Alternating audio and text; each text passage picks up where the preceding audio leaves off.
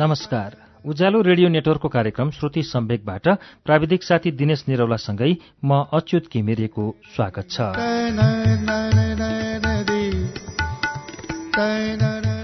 श्रुति सम्वेकको आजको श्रृङ्खलामा पनि मैले खगेन्द्र सङ्ग्रोलाको उपन्यास जुनकिरीको संगीत लिएर आइपुगेको छु। जुनकिरीको संगीत हामीले गएको साता पनि शुक्रबारको श्रुति सम्वेकमा सुनेका थियौं र हामीले वाचन गर्दा गर्दै अधुरै छोडेको वाचनलाई आज फेरि म निरन्तरता दिँदैछु। मैले परिच्छेद बाह्रबाट आज वाचन सुरु गर्छु। खगेन्द्र सङ्ग्रोलाको उपन्यास जुनकिरीको संगीत अब सुनौ।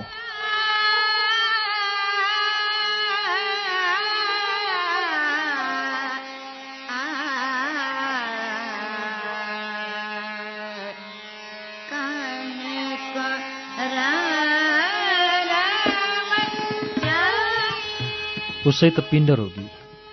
त्यसमाथि भोक र शोकले गलेकी। अझ त्यसमाथि आज बिहान गोपीलालकी कान्छीको झम्ट्याइमा परेकी जिरी नराम्ररी थला परी। उसलाई भक्रन ज्वरोले गाँजेर ल्यायो। छाती डरलाग्दो गरी घ्यार घ्यार गर्न थाल्यो। आँखा झन् राता भए। घरमा न अन्नको जोहो छ न आत खरिदा तातो पानी दिने कोही छ। आइतेलाई सधैँ मुते आतोरी छ। बिहान उठ्यो बडार कुँडारदेखि पकाई तुलाइसम्मका लुते धन्दा गर्यो। बाँकी पाठ सिद्ध्यायो दुई घाँस रुखो सुखो टिप्यो अनि कहिले स्कुलतिर कुद्यो कहिले निमेक गर्न हानियो। दुई तिनवटा बाख्रा छन् तिनलाई घाँस काट्नै पर्यो। दुई चारवटा कुखुरा छन् तिनको रेखदेख गर्नै पर्यो। आइते एउटा ज्यान छ। जब एउटा ज्यानले घरको सिङ्गो सगर थाम्नु छ। मान्छे मुलाको ज्यान न हो। यी सारा लन्ठाका भारी त्यस बालकको निम्छरो ढाडले कसरी थेगोस्? चुलबुली उमेरका रहर पूरा गर्न नपाई आइते त जीवनदेखि नै थाक्न पो थाल्यो। कोपिलो फक्रिनै नपाई ओइलाउन थाले जस्तो भयो आइते यता आइ त। राति सुत्ने बेलामा आँटीबाट जिरीले डाकी। आइते बरन्डाबाट टुकी बोकेर भित्र पस्यो। टुकीको धमिलो उज्यालोमा उसले देख्यो गहिरा खोपिल्टाभित्र गाडिँदै गएका आमाका आँखा आँसुको छिपछिपे कुवामा डुबेका छन्। म मोर्छु के अरे आइते छातीको भक्कानोले थर्केर सुस्तरी कामिरहेका ओठ चलाउँदै आमाले औडाहा पोखी। उसको सुन्निएको माथिल्लो ओठ कालो निलो छ निधारको टुटुलको टड्कारै देखिन्छ। चल्ली नेरको सानो घाउमा रगतको खाटो बसेको छ। मर्केको देब्रे पाखुरो एकनासले दुखेको दुखै छ। घरिघरि उसको मुखबाट असह्य पीडाको थकित चित्कार निस्कन्छ। अय्या अय्या मोरे मोरे। अनि घरिघरि चित्तमा भरिएको निसास खुइएको भाखामा विस्फोट भएर पोखिन्छ। बिहानको घटनाको चित्र जिरीका मनको ऐनामा झलझली देखिन थाल्यो। कुवामा उसको पानी थाप्ने पालो आएको थियो। एउटी बिस्टिनी आउँछे। थपक्क पानी उगाउँछे बोक्छे जान्छे। उसले गाग्री भरिन सक्दै अर्की आइसक्छे। ऊ पनि पानी उगाल्न थाल्छे भर्छे जान्छे। ऊ नजाँदै अर्की आउँछे अनि अर्की अनि अर्की। जिरी आँ गरेर काका कुल झैँ उभिएको कति बेर भइसक्यो। उसको पालो आउने होइन। बिस्टिनीको दिलमा दया पलाएन उसको पालो आउने हो। बरु चिलाउनेको डढेको ठुटो पलाउला। बिस्टिनीका दिलमा दया के पलाउँथ्यो? उभिँदा उभिँदा जिरीका पिँडुला लुलिए। कम्मर दुख्न थाल्यो र उसलाई ऐठनले छोपे जस्तो भयो। रिङ्गटाले उसको टाउको फनफनी घुम्न थाल्यो। जिउ थाम्न नसकेर ऊ गाग्रीमाथि ढली गाग्री लड्यो। उसका गाग्रीले गोपीलालकी कान्छीको गाग्री झण्डैले छोयो। के न्यौ पाउ कनिका बुकाउँ बिष्टिनी दारा किड्दै जिरीमाथि जाइ लागि।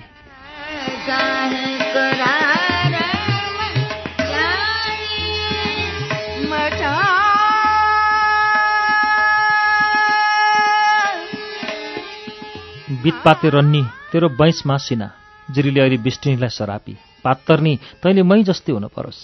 जिरीले चोसो पसार्दै गहिरो सुस्केर हाली। आइते निर्दा नजरले आमालाई ठुलो ठुलो हेरिरहेको थियो। नरौ आइतेले आमालाई सम्झायो चुपो लागेर थुपुक्क सुता। आइतेको मायालु हात सुस्तरी आमाको निधारमा उठ्यो। उसले आमाको निधारको भुक्क उठेको टुटुलको सुमसुमायो आँखासम्म लत्रेको उसको कपाल त लगायो। जिरीका आँखाका पुतली अचम्मसँग कामे। छोराको मायालु सुमसुमाईले उसको घाउमाथि घाउ खप्टेको हृदय नौनीसरी पग्ल्यो। थाकेको निम्छरो हात उठाएर उसले आइतेको मायालु हात समाति मुहाई खाउँ गर्दै त्यो हात आफ्नो मुक्नेर लगी। आइते मेरो दुखिया जिन्नकी आफ्नै लागि भारी भो म तेरा थाप्ला जाँतो भएँ कामिरहेका औँलाले उसले छोराको हात मुसारी। कालाले टपक्क टिपेर किन लान नसकेको होला म अभागिनीलाई। दुनियाँमा हाम्रा कोही छैनन् जो छन् चिथोर्ने र टोक्ने मात्रै छन्। आमा नरौ भने कोही नभए नि म तिम्रो छु। अब म पानी बोक्न नसक्ने भए आइते। सुकेको ज्यान गलेर मुर्दा भयो फेरि त्यो राक्षसनी बिष्टिनी। आ कति गनगन गर्न सक्या हो? तिमीले नसके म बोकमला पानी। म लुक्दै छिप्दै राति राति कुवा जाम्ला। के मात्रै भ्याउँछस् र बाबु तैँले? अनेक ओली घरधन्दा अनि निमेकका काम अनि पर्म परेली अनि स्कुल। आइते यस जुनीमा मैले तँलाई दुःख बाहेक केही दिन सकिनँ। मोर्न नहुनेलाई कालले टपक्क टिपेर लान्छ। मोर्न पर्नेलाई कालले हेर्दैन। भूमि देउता मलाई किन यो विघ्न हत्ते आमा कोही नभए नि म छु। आइतेले दोहोऱ्यायो। मन मसक्क बाँधेर चुपचाप सुत उसले आमाको लट्टा परेको कपाल मुसार्यो। जुरीले आँखा चिम्म गरी परेलीले दाबेर निचोरेका उसका आँसु नाके डाँडी वारी पारीका कुलेसा भएर बग्न थाले।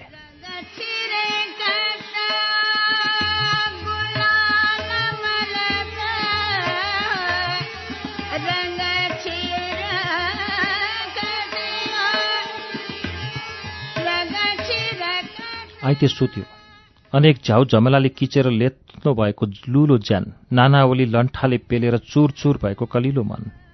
ओछ्यानमा ढल्ने बित्तिकै ऊ फुस्स निदाइहाल्यो जिरी यो कोल्टो र ऊ कोल्टो फेर्दै मडारी रही बिस्टिनीका दारा नङ्ग्रा गाडिएको उसको पिलन्धरे ज्यानमा पिलै पिलाको बिस्कुन लागेको थियो। उल्टो र कोल्टोको तछाड मछाडले त उसलाई झन् भाउन्न भयो। चन्नाल्नी तल हरिया बाँसा मसक्क बाँध्न। जिरीले गोपीलालकी कान्छीलाई ताकेर आफ्नो व्यर्थको हतियार चलाए। त दुनियाँ कि स्वास्नी तेरा चुरापोते तेरा लोग्नेका छातीमाथि फोर्ना। झिरीको विरक्तिको मन हठात बितेको जिन्दगीका सम्झनातिर मोडियो। मेरा बाबै गोपीलालले छक्क्याएर कोच्याएको सिनो र कटुवालका आँसीको चोट खप्न नसकेर कस्तो कन्तबिजोगसँग सन्तेको बाउ शून्यमा अलप भयो। डाकोले जतिसुकै निल्न खोजे पनि जतिसुकै लतारे पनि पोइ बाँचुन्जेल उसको जिन्दगीमा केही न केही सहारा थियो। पोइ मर्यो र उसको सर्वस्व सकियो। सिउँदोको सिन्दुर पुछियो र सिउँदो उजाड भयो। छातीको पोते चुडियो र छाती रित्तो भयो। नाडीका चुरा फुटेर नाडी नाङ्गा भए अनि एक्ली निर्धीर निम्छरी जिरीमाथि सारा संसार बिखालु हतियार बोकेर दलबल साथ खनियो। पाखुरी छन् समात्ने हाँगो छैन खुट्टा छन् टेक्ने जमिन छैन मन छ आशाको जुनकिरी छैन चारैतिर अँध्यारो छ अँध्यारो अँध्यारो र खाली अँध्यारो। ज्यानमा तागत छैन छातीमा हिक्मत छैन कराईमा ढिँडो छैन। मनको उराट लाग्दो बगैँचामा एउटा टाक्सीको फूलको बोट बाँकी छ। बोटमा एउटा कलिलो कोपिलो बाँकी छ आइते। बोटमा हाल्ने मल छैन जल छैन। आँसुले सिँचेर त्यो कोपिलो कसरी फक्रिँदो हो र मेरी आमा?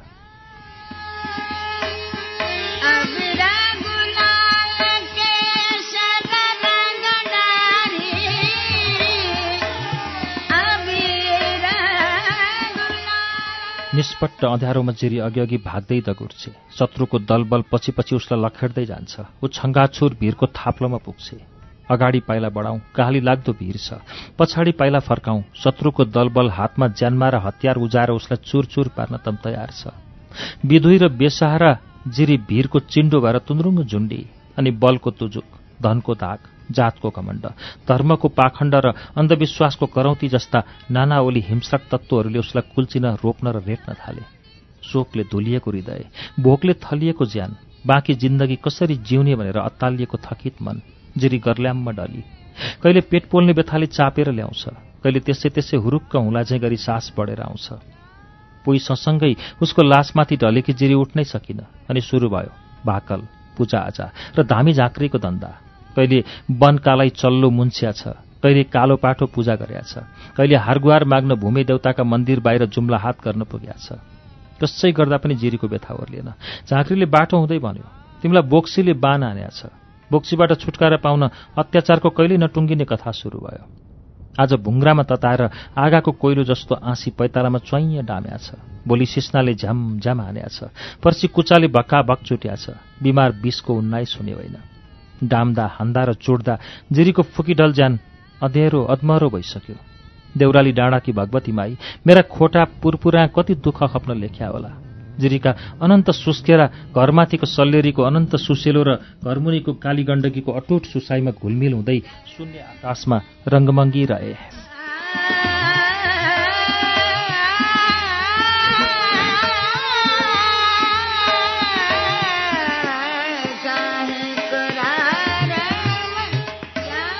जिरीको जिन्दगीमा अत्याचारको अर्को राक्षसले वाङ्ग मुख बायो। पोसिलो खान्की नपुगेर सुक्तै सिद्रो भएकी उपल्ला घरि दलेकी बालक छोरी घिटी घिटी भई। झाँक्रीले जोखाना हेर्दै भन्यो बालकलाई बोक्सीले भेदा रहेछ। पोइ बोक्सी उँधोतिर कियो झाँक्रीले आ गर्दा अलङ्कार बुझियो दलेकी छोरी भोलिपल्ट बिहान मरी। दिउँसो पख दलेकी स्वास्नी कैली माया फरिया उचाल्दै कानला नाग्दै बबन्डर आँधी भएर जिरीको जगल्टो अठ्याउन आइलागी। उसको पछि लागेका छिमेकका एकाध आइमाई पनि आए।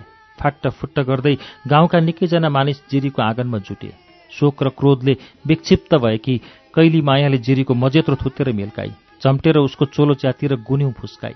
जिरी नाङ्गे झार भई थरथरी काँप्दै जुम्ला हात गरेर उसले दयाको भिख मागी। शुद्धि हराए चाहिँ गरी कोक्कोलो मचाउँदै देवी देवताको नाउँ पुकार्दै उसले गुहार मागी। न गाउँले न देवी देवता उसलाई गुहार दिन कोही अघि सरेन। गाउँलेका नजरमा अहिले जिरी मान्छे थिएन। ऊ त दलेकी छोरीको ज्यान लिने बोक्सी पो थिए। आज बोक्सीले दलेकी छोरीलाई टोकी। बोली सिमरिङ गाउँले अन्धविश्वासको अर्को बर्को ओढेर जिरीको हुर्मत लिएको दृश्य टुलु टुलु हेऱ्यो।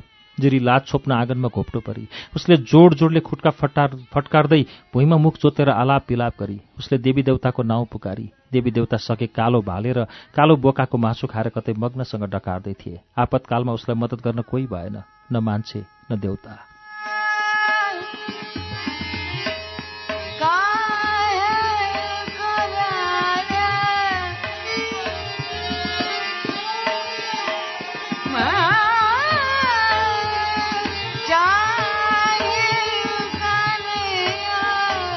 कैली माया आँगनमा पसारो परेकी जिरीको आङ सिस्नाका मुठाले डाम्न थाली।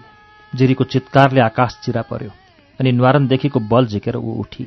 हातले लात छोपेर ऊ घरभित्रतिर दगुर्न खोजी उसको जगल्टो फेरि लुचियो। टलेकी जिरीले गजज्ज फिँच काडी उसको सर्वाङ्ग थरथरी काम्यो ऊ मूर्छा परी। रिसले बौलाएकी कैली मायाले छेसको गुमा गाडेर जिरीको मुखमा कोचिदिए। आइते स्कुलबाट आइपुग्दा उसकी आमा नाङ्गै आँगनमा पसारो परेकी थिए।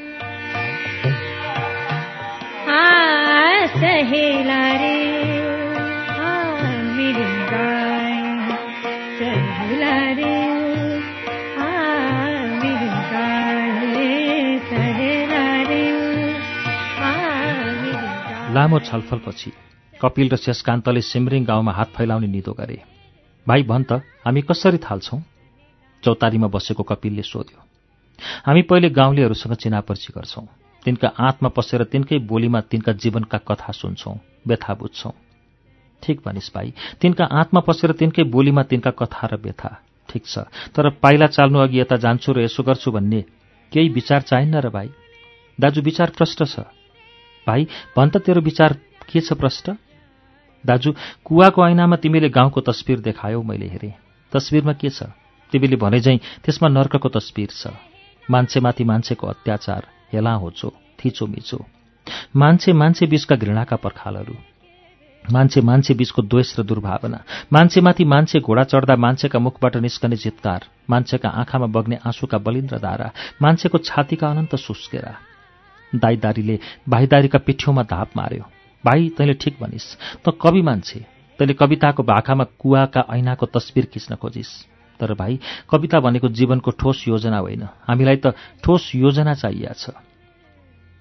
दाई सकेछौँ भने हामी मान्छेहरूलाई नर्कको नियास लाग्दो अँध्यारोबाट जीवनको उज्यालोतिर उक्साउन सघाउँछौँ। मान्छेमाथि घोडा चढ्नेलाई घोडाबाट धुलामा झार्न बल गर्छौँ। ठिक भनिस् मेरा भाइ तर कसरी? दुखीहरूसँग दिलको नाता गाँसेर तीसँग पाइला मिलाएर र जीवनका वैरीहरूसँग सँगसँगै लड्दै। मेरा भाइ यो कुरो पनि ठिक छ तर कसरी? दाईदारीको केरकारले भाइदारी अकमक्क पर्यो। दाजु मेरा कुरा मैले भने। छन् भने सुन्नु त तिम्रा कुरा पनि। भाइ यसै गर्ने भन्ने प्रष्ट चित्र त मेरो मनमा पनि छैन। दाजु अस्पष्ट चित्र त होला कि? भाइले सोध्यो। छ भाइ। छ भने दाजु म किन नसुनु? ल सुन। भनौँ भने भाइ दमाई गाउँमा कालो अक्षर भैँसी बराबर छ। जीवनको बाटो खोज्न पहिले के गर्नुपर्छ? मलाई सोध्छस् भने मेरा भाइ पहिले आँखा खोल्नुपर्छ। यसको मतलब? मतलब पहिले पढाउने कथा खोल्नुपर्छ कक्षा। स्याबास मेरा भाइ। भुवाको सागरमा पौडी खेलिरहेको कविले अहिले पनि धरतीमा पाइला टेक्यो। यति भनेर दाई फिस्सा हाँस्यो। भाइ दारी दारी मुसार्दै गमदारी भयो। तर दाजु कक्षा थाल्न त चाहियो नि पैसो। काँटी आउँछ पैसो। बास मेरो भाइको कुरो बल्ल लैनमा आयो। दाईदारीले घोरले नाक मुसार्यो अनि भन्यो मसँग कुलोको पैसो अलिकता छ। तँसँग नि? आठ दस हजार बचोट मसँग पनि होला। ठिक छ। भनौँ भने भाइ यतिले काम थाल्न मनज्ञ पुग्छ। पछि परन्तुका लागि चरेनदेखि चरेनदेखि देखा जाएगा। कपिल सित्तिमिति ठट्टा नगर्ने मान्छे। उसका मुखबाट ठट्टा सुन्न पाउमा दाम पो टक्राउनु पर्ला कि जस्तो थियो। तर गोपीलालको थेगो समातेर अहिले उसले गजबले ठट्टा गर्यो। शेषकान्त डोको जत्रो मुख बाउँदै हाँस्यो। आँसुले तर्सेको कागको बथान ज्यान जोगाउ अभियानमा रुखबाट उड्यो। दुई दारीले घरपति मास्टर चन्द्रदेवलाई सोधे माटसाप उपल्लो दमाई गाउँमा अलि चल्ता पूर्जा को छ? चन्द्रदेवले सोच विचारै नगरी प्वाक्क भन्यो कोही छैन सर। यी सबै सिनो खाने गुका लिड हुन्। उसले कोसँग बोल्दैछु भन्ने कुराको छ्यान विवेकै नगरी जात अनुसारको बात प्वाक्क भनिहाल्यो। भनिसकेपछि भने ऊ थोरै झस्क्यो अनि कुरामा रफु भर्दी थप्यो। एकछिन है सर। अँ त्यो सोमे भन्ने दमाई अलि चल्ता पूर्जा छ। त्यसको चार पैसाको जेथो पनि छ। त्यो आफूलाई निकै मैहुँ भन्ठान्छ। अँ ठिक मुन्चे त्यही हो सर। बेलुकी पख कपिल र शेषकान्त मैहुँ भन्ठान्ने सोमे कहाँ पुगे? सोमे पिँढीमा बसेर सानले हुक्का तान्दै रहेछ। कतै शून्यबाट झरे चाहिँ दुईजना देशी मान्छे आँगनमा टुप्लुक्क आइपुग्दा ऊ छक्क पर्यो।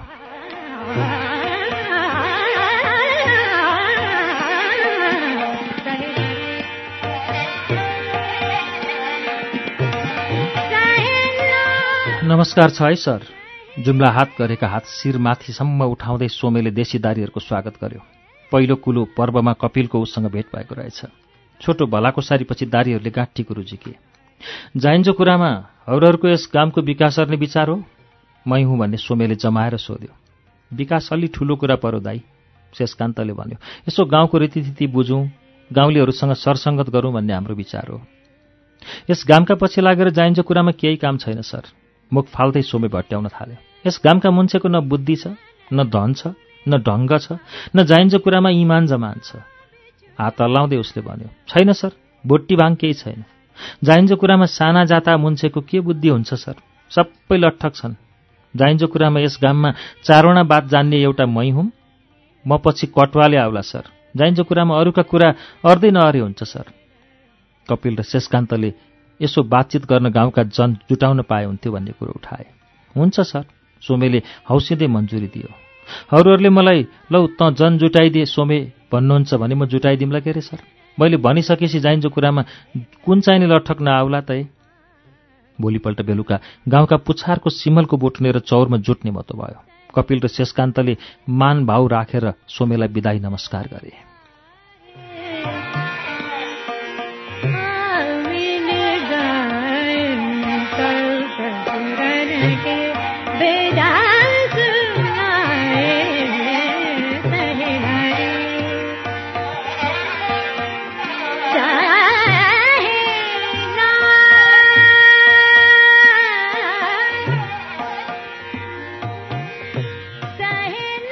दुईधारी सोमेका घर पछाडिको गाई भैँसी बाँध्ने टहरामा के पुगेका थिए? स्वर उकासेर एकछिन है सर भन्दै सोमे सेतो कछाड हल्लाउँदै कुद्दै आयो। नगिचे आइपुगेर उसले साउती गरेजे गरी भन्यो एउटो कुरा सोधौँ भन्दा भन्दै भुसुक्कै भुलेछु सर। म नि जाइन्छु कुरामा लट्ठक त लट्ठकै हुँ। बेला बुद्धिले गु खाएसी? सोमेको झर्को लाग्दो फतफताई तर्काउन खोज्दै कपिलले बिचैमा सोध्यो के कुरो होला दाई? अरूहरू यसो विकासे ऋण बाँडौँ भनेर आउनु भयो हो होइन दाई। हो भने नि जाइन्छ कुरामा म कसैलाई यो कुरो फुत्काउन्न के अरे सर? होइन होइन। इस्स परेको सोमे शिरमाथिसम्म उठेका जुम्ला हातले नमस्कार गरेर कछाड हल्लाउँदै फर्क्यो। भोलिपल्ट बेलुका जुट्ने ठाउँमा भनेको बेलामा कपिल र शेषकान्त पुगे। लौ त्यहाँ त चरोमुसो कोही पो आएको छैन। अरू त के सोमेधरी आएको छैन। आँखा टट्टाउन्जेल बाटो हेरेपछि बल्ल सोमे कछाड हल्लाउँदै आयो। उसले बिस हात परैबाट हात शिरभन्दा दुई बित्ता माथि उठाएर नमस्कार गर्यो। दुईजना सरलाई मेरो नमस्कार छ है नमस्कार। ल हेर यहाँ त एउटो लट्ठक नै आएको छैन आउँदा आउँदै उसले भन्यो मैले हिजै भनेको थिएँ नि सर। जाइन्जो कुरामा यस गामका हरामीका पछि लागेर केही काम छैन। मैले यिनीहरूलाई कति बुद्धि दिन खोजेँ? बुद्धि लिए त मलाई मारिदिनु चुडाको नापो देखाउँदै उसले भन्यो यहाँ यहाँसम्म आउने अरी तिनका बाउको मुद धोक्छन्? खाएर कोही लटारिन्छन्? कोही बटारिन्छन्? जाइन्जो कुरामा कोही चाहिने धुलान थुतुनो जोत्छन्? छैन सर छैन। यस गामका मान्छेको कति नै बुद्धि छैन। गामको विकास अरम भनेर मैले कति कति बुद्धि दिन खोजेँ। क्यार्ने सर जाइन्जो कुरामा कुखुरा पुच्छर बाह्र वर्ष ढुङ्ग्रा हाले नि बाङ्गा बाङ्गाई यी गोबरका गुइठाहरू उल्टै सोमे यस्तो सोमे उस्तो भनेर मेरै कुरा काट्दै हिँड्छन्। त्यसकीमा टोक्ने जाइन्जो कुरामा कुकुरलाई घिउ नपच्या भने जस्तो। मै हुँ भन्ठान्ने सोमे जङ्गिँदै कुर्लिन थाल्यो। लौ त हेरौँ कुनै लट्ठकको याउ छ भने लौ त खुद मेरा अगाडि आएर मेरा कुरा काटोस्। त्यसकीमा टोक्ने जाइन्जो कुरामा। सोमेको भाषण सुनेर कपिल र शेषकान्त मुखामुख गर्दै मुसु मुसु हाँसे। तिनलाई लाग्यो सोमे त सिमरिङ गाउँको तस्विर हेर्न सकिने ऐना पो रहेछ। दमाई जातभित्रको खासाको विष्ट बराजु जस्तो होइन मौका पाएको भए सोमे एक दुई घन्टै भाषण गर्थ्यो होला तर जाँगेर जर्सी लागेको कटुवाल फौजी कायदाले लमक लमक लम्किँदै आइपुग्यो। डाडु जस्तो हत्केलो नाकतिर उठाउँदै पहिले उसले जदौ गर्यो अनि जुम्ला हाते नमस्कार पनि गरिहाल्यो। म त यहाँ मुन्छ्या जातै देख्दिनँ। खै त यहाँ मुन्छे जुट्या? सबैले ढाँटे सोमेले जवाफ फर्कायो। सबैले आम्ला भन्यो थिए जाइन्छ कुरामा सबैले ढाँटे। यो गामै यस्तै हो सर। सोमेका पाइला पछ्याउँदै कटुवाल भाषण गर्न थाल्यो। यिनका बुद्धि भए यस कामको यस्तो सडेको थिति हुन्थ्यो? छैन एक जात बुद्धि छैन। साना जातको के को बुद्धि हुन्छ सर? कतिजनालाई भेटेर मैले भन्यो ल है ल देशी सरहरूले डाक्न भइछ सरहरूको कुरो पक्को नि गहिरो छ। हुन्छ भनेर मुन्टो हल्लाथे मुर्दाहरूले नाकमुखै देखाएन। यिनले मेरा कुरा सुन्या भएदेखि यस कामको रैबन्दी अर्कै हुन्थ्यो। सुनेनन् सर एक जात सुनेन सुँगुरलाई कसैले सोधेछ अरे ए सुँगुर त स्वर्ग जान्छस्? सुँगुरको पालो भनेछ अरे नाइ नाइ मलाई त नर्कै मन पर्यो छ भने जस्तो।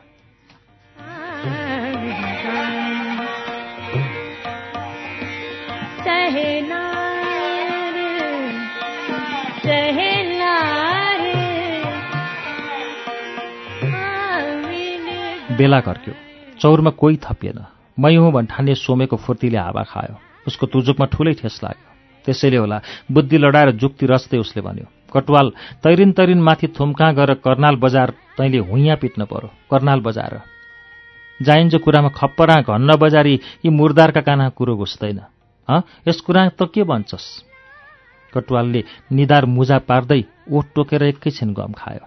अनि लत्रेको स्वरमा भन्यो कान्छाबा यो कुरो अलि गहिरो पर्यो हो जाइन्छ कुरामा मैले गहिरै कुरो गर्न खोज्या हुँ कुरो अर्नलाई कुराकै दुःख भन्छन् कान्छाबा। यो कुरो अलि गरुङ्गो पर्यो भन् त कटवाल जाइन्छ कुरामा किन गरुङ्गो पर्यो यो कुरो? किनभनेदेखि कान्छाबा चलिआएको चलन चलाइरहन कसैलाई सोध्नै पर्दैन। यो चलिआएको चलन परेन। ए घाँठी हुँदो कुरो अर्न कुन बुढी बाख्रीका छोरालाई सोध्नु पर्छ? पर्छ कान्छाबा पर्छ। आफू पर्यो सबैका साझा मुन्छे साझा मुन्छेले यताकालाई सोध्नुपर्छ उताकालाई सोध्नुपर्छ। कटुवालले यताकालाई भनेर दमाई खलकलाई जनाएको थियो र तताकालाई भनेर विष्ट खलक्कालाई। मै हुँ सोमेले साँच्ची नै मै हुँ भने चाहिँ फुर्ती लगायो। थुक्क तेरो बुद्धि। यताका हाम्रा लट्ठक भइहाले उताकाले केही भनिन्छन् भने जाइन्छ कुरामा तिनीहरूसँग बात गर्ने म भएँ। तँसँग जोरी खोजे भने सोमी बाले भनेर अराहुँ भनेर म तेरो कुरो तर्काइदिएन जाइन्छ कुरामा। क्यान्साबा यो कुरो अलि अप्ठ्यारो परो। थुक्क लट्ठक जाइन्छ कुरामा बौद्धल पालान यसरी छेरुवा कुरा गर्ने कान्छाबा यस कुरालाई राजनीतिपट्टिबाट नहेरौँ। चलिआएको चलनपट्टिबाट हेरौँ। यो परो चलनले मलाई नहरा नौलो कुरो। त्यसैले अर्धा हुँदी कान्छाबा सुबे सनक्क सन्क्यो। स्वाँ र फाँफा गर्दै उत्तेजना उर्लेको स्वरमा उसले भन्यो विष्टहरूका लङ्गौटी नमुसारी यति नै अरू नसक्ने त पाजिनी लट्ठकै होस्। लजा मैले भनिदिएँ जाइन्छ कुरामा। कटवालका मुखमा बुझो लाग्यो अनि सोमेको मुखै नहेरी ऊ लाउरी जाङ हल्लाउँदै बाटो लाग्यो। बरपिपल चौतारी यतासम्म दुई दारी र कटवाल ससँगै आए। सोमे ओझेल परेपछि चोट लागेको तामसी चित्तमा आफ्नै हातले मलम घस्न खोज्दै कटुवालले भन्यो अरूहरूले त्यस मुन्छेलाई चिन्न भएको छैन सर। तँ भनेको यस कामको चमेरे चोर हो। त्यसले चार पैसा जेथो जोर्यो नि हाम्रो चोरेरै हो। मै हुँ भनेर मसँग बडो फुर्ती लाउँछ त मुर्दार। बाहुन बिस्टा मुखेन्जी परेसी लुत्रुक्क गुडुरा छाया परे जस्तो सर्पस्तो हुन्छ। मसँग बडो फुर्ती अर्छ त्यसकैमा टोक्ने चमेरे चोर। दुई दारीले हाँ ना केही नभनेपछि कटवाल अँध्यारो चित्त लिएर अलिबेर सुमु सुमु हिँड्यो। छुट्टिने बेलामा दुई दारीलाई आलो पालो हेर्दै कसैले सुन्ला कि भनी चङ्क नजर वरिपरि सरक्क डुलाउँदै उसले साउती गर्यो सर यो हाम्रो गुप्ती कुरा हो। यो गुप्ती कुरो कतै नजाओस्। वास्तव कुरो के हो भनेदेखि सर तँ सोमे चोरै हो। धनी छु भनेर अरूहरूका मुखेन्जी धाक लाउन खोज्छ त मुन्छे यो कुरो चित्ता थैलीमा मसक्क बाँधेर राखौँ सर। त्यो चोरसँग अरूहरूले नै होसर्नुपर्छ। कपिल र शेषकान्तले हो र होइन नछुट्टिने गरी मुन्टा हल्लाए। जुम्ला हात गरेका हात टुप्पीभन्दा तीन बित्ता माथि उचालेर कटुवालले घ्याप्प विदाई नमस्कार गर्यो।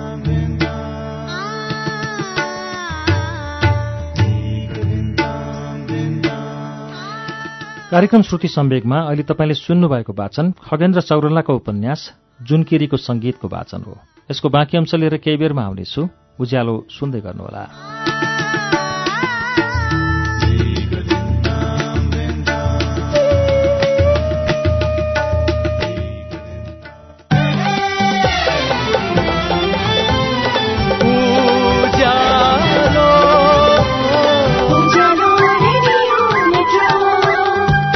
सीधा कुरा प्रश्न विचार। Ujyaalo radio network.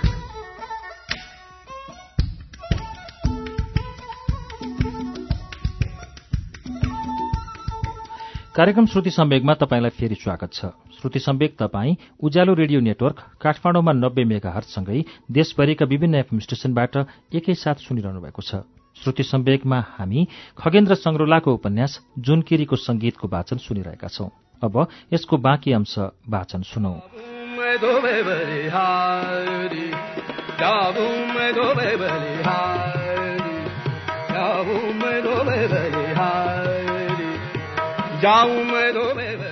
मास्टर चन्द्रदेवका आठीमा कपिल र शेषकान्त चुडामा हात राखेर धुमधुम्ती बसेका थिए।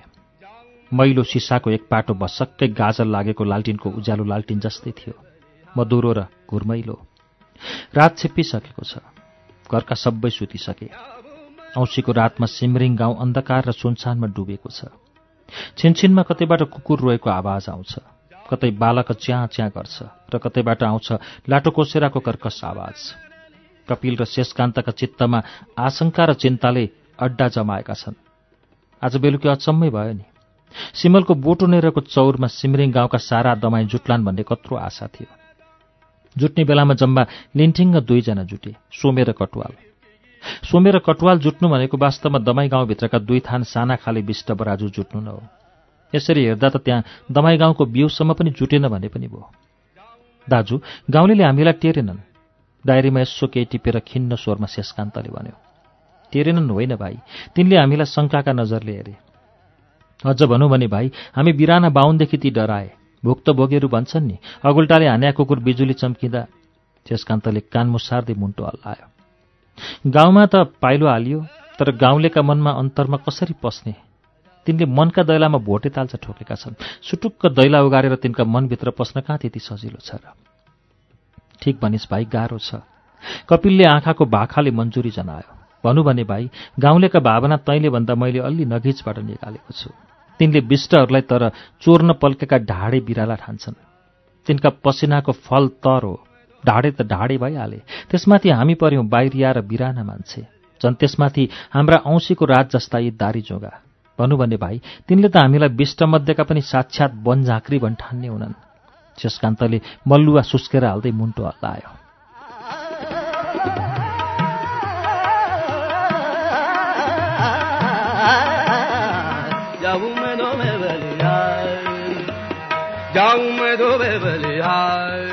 दुई दारीले पुस्तकमा पढेका र अनुभवले बटुलेका पाठ खेलाउँदै ठहर गरे। अब फिस्टे रूप धारण गरेर मसिना स्वरले बात मार्दै घर घरै घुम्नुपर्छ। दमाई जातका चित्तका दैरा ती निधाएको मौका छोपेर बुद्धिको बलले घुरुक्क उगार्नुपर्छ र गाउँले चालै नपाई पस्नुपर्छ तिनका मनमा गुप्ती खोपीमा। कुरा ठिक हो भाइ। दाईदारीले मन्जुरीको स्वरमा भन्यो अँ भनौँ भने हाम्रा कविजीले आज्ञा गर्नुभए चाहिँ तिनका आँतमा पसेर तिनकै बोलीमा तिनका जीवनका कथा र व्यथा चरेन देखिन् चरेन देखिन्। चिन्तित चित्तमा यसरी आनन्दी हाँसोका फूल फुलाउँदै ती घोप्लुक्क सुते। भोलिपल्टदेखि दुई दारी सिमरिङको दमाई गाउँका दैला दैला चार्न थाले। असार महिना बाटाभरि मान्छे र पशुको विष्टा सराबरी छ। ठाउँ ठाउँमा गाई भैँसीका सिङ र करङ जिङ्रिङ्ग देखिन्छन्। कान्ला कान्लाभरि सिस्नाको सानोतिनो जङ्गलै झ्याङ्गिएको छ। देब्रे हातले नाक समातेर दाहिने हातले छाताका डाँठले बाटोको फोहोर पन्छाउँदै खाली ठाउँमा खुट्टा टेक्दै ती अनौठा अप्ठ्यारो तर रोमाञ्चक यात्रामा निस्केका छन्। दलितका आँतमा पसेर तिनकै बोलीमा तिनको नर्कको जीवनका कथा व्यथा बुझ्न। दुई दारी बिहान सखारै उठ्छन् र मास्टर चन्द्रदेवको चिया पसलमा लगालग दुधी कप चिया खान्छन् अनि काँधमा तौलिया र हातमा छाता बोकेर दमाईका घर दैलामा हाजिर हुन्छन्। ती कसैलाई बा भनेर साइनो लाउँछन् कसैलाई आमा भन्छन्। कसैलाई दाई र कसैलाई बहिनी। भेटेका जति सबैलाई मुसुक्क हाँस्दै नमस्कार गर्छन्। टुप्लुक्क पुग्यो। आँगनमा उभिएको उभियै दुःख सुख इलम धन्दाको कुरा जिक्यो बालबच्चा कति छन्? खेती किसानी कस्तो छ भनेर सोध्यो। आफ्ना जग्गाको उप्चनीले कति महिना थेक्छ भनेर कुरा चोर्न खोज्यो। भेट्दै गरमला है भनेर नमस्कार गर्यो अनि अर्को घरतिर लाग्यो। दुई दारीलाई देख्न साथ आइमेहरू लाज र धक मान्दै मजेत्रोले मुख छोप्छन्। केटाकेटीहरू छेउ कुनामा कतै उभिएर डर र खुल्दुली भरिएका आँखाले यसोक्क चियाउँछन्। लोग्ने मान्छेहरू जाँगर मरेका अनुहारले दुई दारीलाई कर लाग्दी स्वागत गर्छन्। पिँढीतिरै बसम कि सर? भइगयो दाई हामीलाई हतार छ। अस्ति हिजो आज बिहान र बेलुकी दमाईका दैला दैलामा पुगेर छोटा बात मारेपछि तिनका दिलको दकस तैविषेक मत्थर भयो। अब भने दमाईहरू धकाइ धकाइ भए पनि भन्न थाले। हामीलाई त दुःख छ के अरे सर? हामीलाई त धेरै दुःख छ के अरे सर? हामी उति धेरै कुरो जान्दैनौँ के अरे सर? हामीलाई उपल्ला जातले हेला होचो छन् के अरे सर?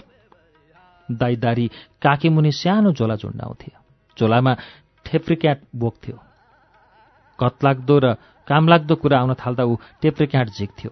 बात मार्ने मान्छे देखेर त्यो देखेर तर्सिन्थ्यो। होइन यिनीहरूले क्यार्न खोजिरहेछन् दाइदारी बात मार्दा मार्दै टेप्रिक्याटको कालो थुतुनो दमाईको बोलीतिर सोच्याउँथ्यो। एक गाठी यिनीहरूले यो क्यार्न खोजेका हुन्? यो जिनिस के परो सर? दमाई दाई मनको खसखस पोख्छ।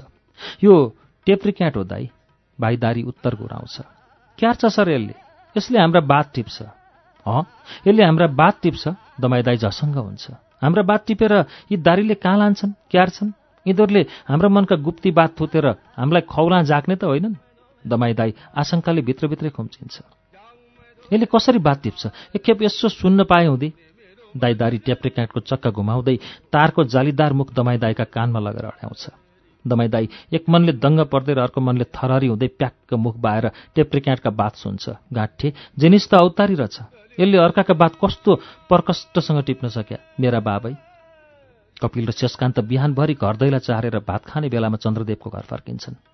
देशी मुन्छेले हाम्रा बात खिचेर मिसिनमा राखिछन्।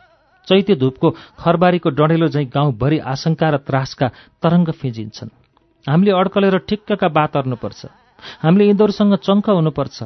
मुखा मिठा बातले मात्रै मुन्छे चिनिन्नन्। मुन्छेको चलित्र चिन्ह बाह्रपाती नुन खानुपर्छ। सिमरिङको दमाई गाउँमा टेप्रिक्याट आतंक फैलिन्छ र आतंकित भएका मानिसहरू एकअर्कालाई काँतर आँखाले आपसमा साउती गर्छन्। आइन्दा हामीले यिनीहरूसँग अड्कलेर ठिक्कका बात अर्नुपर्छ। होइन भनेदेखि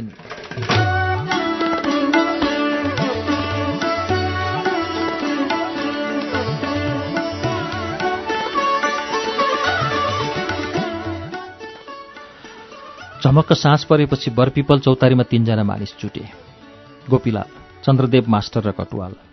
दुनियाँका आँखा छल्न तिनले अन्धकारको बर्को ओढेका थिए र तिनका कान छल्न ती एकान्तमा जुटेका थिए। गोपीलाल र चन्द्रदेव ससँगै बसेका थिए। कटुवाल पाँच सात हात पर अलग्गै बसेको थियो। चरेनदेखि यो गाम बाँडियो। गोपीलालले कुराको पोयो फुकायो। माथि आँटी आँखा चरेनदेखि यी दोडा दारीवालले गाम बाँडे। हो मालिक कटुवालले चिल्लो घस्यो। यसो हेर्दा हुँदी कतै केही रड्क्यास्तो बुझिछु मैले नि। यही चाल हो भनेदेखि चरेनदेखि हाम्रो धर्म नासिने भयो हाम्रो जात बिटुलिने भयो हाम्रो कुल सकिने भयो चरेनदेखि चरेनदेखि हाम्रो इज्जत हक डक सब सर्वनाश हुने भयो। राजनीतिका कुरा अर्दै नअरे भयो चरेनदेखि गोपीलालले गाविनो भैँसीले चाहिँ लामो गरुङ्गो सास फेर्यो। उसका चित्तमा यसपाला ठूलो ठेस लागेको थियो। ऊ बीस वर्षदेखि लगालग गाउँको प्रधान पञ्च भए आएको थियो। यसपाला ऊ घोडाबाट हिलामा पछारियो। हिजैसम्म त उसले इसारा नगरी गाउँमा हावा चल्दैनथ्यो। उसले कान नहल्लाई रुखका पात हलिँदैनथे उसले चोराउनु नठड्याई समाज डेक चल्दैनथ्यो। अरू त के काली गण्डकीका उत्ताल तरङ्गधरी उसलाई देख्दा मानव लाटा भएर टक्क अडिन्थे गाउँमाथिको सल्लेरीका बुटाहरू सुसेलो हालौँ कि नहालौँ गर्दै उसका मुख ताक्थे। मेरा आँखाले देख्ने सेरो फेरो सबै मेरो। यस सेरो फेरोको एक छत्र निर्विकल्प राजा म। गोपीलालको तामसी चित्तमा यस्तो घमण्ड थियो। तर गाउँमा नब्बे सालको जत्रै भुइँचालो गयो। भुइँचालोले हल्लाउँदा गोपीलाल बीस वर्षदेखि एकलौटी चढ्दै आएको राजनीतिको घोडाबाट गल्लीको हिलोमा पछारियो। थुतुनो हिलामा जाकिँदा उसका नाकमा अलिकता नर्क लाग्यो। अहिले आफ्नै नाक सुँग्दै र मुख बिगार्दै चित्तको ताप पोख्न ऊ चौतारीमा बसेको छ। मेरा लङ्गौटेका जुम्राहरू चरेनदेखि आजै मसँग यसरी थान थाप्ने गोपीलाल गर्ज्यो। मास्टर चन्द्रदेवले चुपचाप सुन्यो। बोल्न पाएको मौका कटुवाल किन छाड्थ्यो? ऊ बोलिहाल्यो हो मालिक मेरा चित्तानी एक दुईटा बात गढेर बसिछन्। बसिछन् भनेदेखि सुनौँ न त चन्द्रदेवले कटुवाललाई जिस्कायो। बात ठुलै होलान् के अरे बेसकरी ठुला छन् सर। कटुवाल हौसियो। क्याप्प घुँडा मार्दै मुन्टो अलिकता उठाएर उसले भन्यो यस गामको रैबन्दी केही न केही बिथोलिया जस्तो देखिछु मैले नि। कुरो किन घुमाउनु पर्यो? सोझो कुरो खुरुखुरु भने हुन्न। त्यो त भइहाल्छ नि माड कुरो घुमाएर यहाँ किन बाटो पल्टिनु पर्या छ? कुरो यही त छ सर। कहिलेकाहीँ मेरो जिब्रोले ठ्याक्क लैन छोड्छ। गतिलो कुरो भए खुरुक्क भनौँ होइन भने थुतुन थामम। कुरो गतिलो छ सर। के छ सुनम त। गामतिर केही सट्याक सुटुक भए आजै बुझिछु मैले। तेरेनदेखि भन् त कटवाल। तँ के को सट्याक सुटुक हो? गोपीलालले कटवाललाई उक्सायो। यो हौर हाम्रो भित्री कुरो हो मालिक। गाममा दुईटा देशी मुन्छेले केही न केही गरिछन्। तिनले के हरिछन् चन्द्रदेवले सोध्यो। के हरिछन् भनेदेखि सर गामका गोबरका गुइठा जस्ता मुन्छेलाई तिनीहरूले भित्रभित्रै अर्जाप्न खोजिछन्। यसो गामतिर उक्लेर तिनीहरूका धारबिनाका चित्तमा सान लाउन खोजिछन्। अँ चरेनदेखि भन्छ कटवाल ती दोणा बर्गड शङ्करले गाममा के के अरिछन्? तिनीहरूले बेसकरी अरिछन् मालिक। थुक्क हराम तेरो बुद्धि। चरेनदेखि तिनीहरूले के के अरिछन् खुलाएर भन्न? तिनीहरूले मेरै कानाटिनी कुरो छल्न खोजिछन् मालिक। देखा बेला यसो कुरो सुँगु भनेर पछि लाग्न खोजो मेरा मुखेन्जी भित्री कुरो चुहाम्दै चुहाम्नन्। तिनीहरू त मालिक मदेखि नै डराइछन्। कुरै चुहाउन्नन् भनेदेखि भुत्रोको यस्तो र उस्तो थाहा पाइछु भनेर धाक लाउँछस्? चन्द्रदेवले जिब्राको कोर्रा चलायो। केही बुझिछस् भनेदेखि भनिहाल होइन भनेदेखि तेरो थुतुनु थाम चरेनदेखि। मैले त मालिक उनीहरूले हौरका कुरा नि काटिछन् जस्तो मानिछु। ल भन् त के भनेर चरेनदेखि मेरा कुरा काटिछन्? ती मान्छे ज्याद्रै बाठा छन् मालिक। मलाई देख्यो कि भित्री कुरा जति भित्रै दबाम छन्। थुक्क पाजी त गोइठासँग चरेनदेखि के बात मार्नु? कटुवालको कुरो चुरो बिनाको कुरोले थाकेको गोपीलालले थर्काएर उसलाई किनार लगायो। हेर चन्द्रे गोपीलाल मास्टर चन्द्रदेवतिर मोडियो। यसपाला चुनावको नतिजो देख्दा मलाई निकै नजाति लाग्यो छ। अँ ठुलाबा? गाममा हाम्रा भोट जति बुटो पार्टी र घाम पार्टीका कालहरूले लुड्याए त चरेनदेखि हो ठुलाबा? चन्द्रदेवले सकार्यो। उसले हालैको चुनावमा बुटो पार्टीलाई सुटुक्क भोट हालेको थियो। तैपनि उसका खुट्टा भने दुई डुङ्गामा थिए। एउटा खुट्टो हलो पार्टीका डुङ्गामा अर्को खुट्टो बुटो पार्टीका डुङ्गामा। पञ्चायतको रजगत चलुन्जेल मास्टर चन्द्रदेव व्यवस्थाको खाँटी मण्डले थियो जातले विष्ट। इलमले गाउँको प्राथमिक विद्यालयको हेडमास्टर। चन्द्रदेव गाउँदेखि जिल्लासम्म निकै चल्ता पूर्जा थियो। विद्यालयको मास्टर त यसै छँदै थियो। सन्धि सर्पन धारो कुवा मन्दिर देवालय वन पाखो र बाटोघाटोको मामलोमा पनि उसको हात बलियो थियो। नम्बर ठोकेर भन्ने हो भने गोपीलाल पञ्चायतको गाउँभरिको एक नम्बरको गोठालो थियो चन्द्रदेव दुई नम्बरको गोठालो। जिल्लामा तलबको किस्ता लिन जाँदा ऊ पहिले सिडियो सापका अड्डामा सुटुक्क पस्थ्यो। गाउँमा अराष्ट्रिय तत्त्व को को छन् तीमध्ये को को निधाएका छन् को को बिउजेका छन् को को फूर्तिफार्ती गर्दैछन् चन्द्रदेव रिट्टो नबिराई रिपोर्ट बुझाउँथ्यो। जन्मोत्सव दिवस प्रजातन्त्र दिवस र संविधान दिवस जस्ता दिवसहरूमा उसको चुरीफुरी हेर्न लायकको हुन्थ्यो जहिले पनि र जता जाँदा पनि ऊ पञ्चायतको जुवा बोकेर हिँड्थ्यो। ऊ विद्यालयका मास्टर लगायत गाउँका दुई चार अक्षर पढेका र जिब्रा चलेका जति सबैका काँधमा पञ्चायतको जुवा घ्याप्प नार्दै हिँड्थ्यो। तिनले माने राजी खुसीले नमाने कर्कापले जुवामा नारिना आनाकानी गर्नेलाई ऊ सिडियो सापलाई गुहारेर खोरमा जाक्ने उद्योग गर्थ्यो। सुनि जान्नेहरू भन्थे। यी सारा उद्योग बापत चन्द्रदेवले सिडियो सापबाट कहिले निक्लो स्याबासी पाउँथ्यो कहिले सापको गोप्य शाखाबाट यसो आनासुकी हात लाउँथ्यो।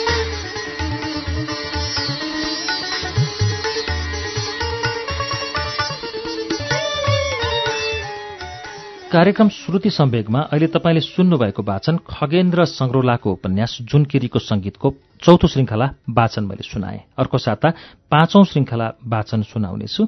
तबसम्मको लागि प्राविधिक साथी दिनेश निरौला र म अच्युत घिमिरे विदा हुन्छौ। नमस्कार।